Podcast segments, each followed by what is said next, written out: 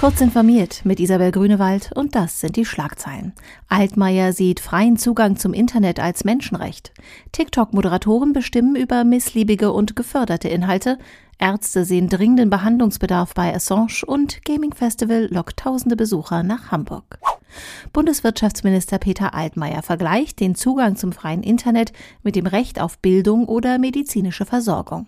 Der freie Zugang zum Internet muss ein Grund- und Menschenrecht sein, das für alle Menschen weltweit gilt, erklärte der CDU-Politiker mit Blick auf das Internet Governance Forum, das am Montag in Berlin beginnt und bis Freitag dauert.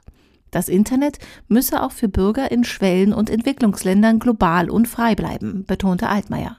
Daran müssten sich alle halten, sowohl Regierungen als auch nichtstaatliche Interessengruppen. Die Kurzvideo-App TikTok behält sich weiterhin vor, Inhalte zu zensieren, die sie als politisch unerwünscht einstuft. Das geht aus einem Bericht von netzpolitik.org hervor, der sich auf Informationen und geleakte Dokumente eines Mitglieds des deutschen TikTok-Moderationsteams beruft. Demnach habe der Betreiber von TikTok, das chinesische Unternehmen ByteDance, nach kritischen Medienberichten und Zensurvorwürfen in den vergangenen Monaten zwar neue Moderationsregeln aufgestellt, diese ermöglichten jedoch immer noch, unerwünschte Inhalte zu löschen oder zumindest deren Verbreitung einzuschränken. Mehr als 60 Ärzte haben britischen Medienberichten zufolge eine dringende medizinische Behandlung von Wikileaks-Gründer Julian Assange gefordert. Der 48-Jährige, der derzeit in Großbritannien im Gefängnis sitzt, müsse eilig in einem Krankenhaus untersucht und behandelt werden, sonst könne er in Haft sterben, heißt es in einem Brief an die britische Innenministerin Priti Patel.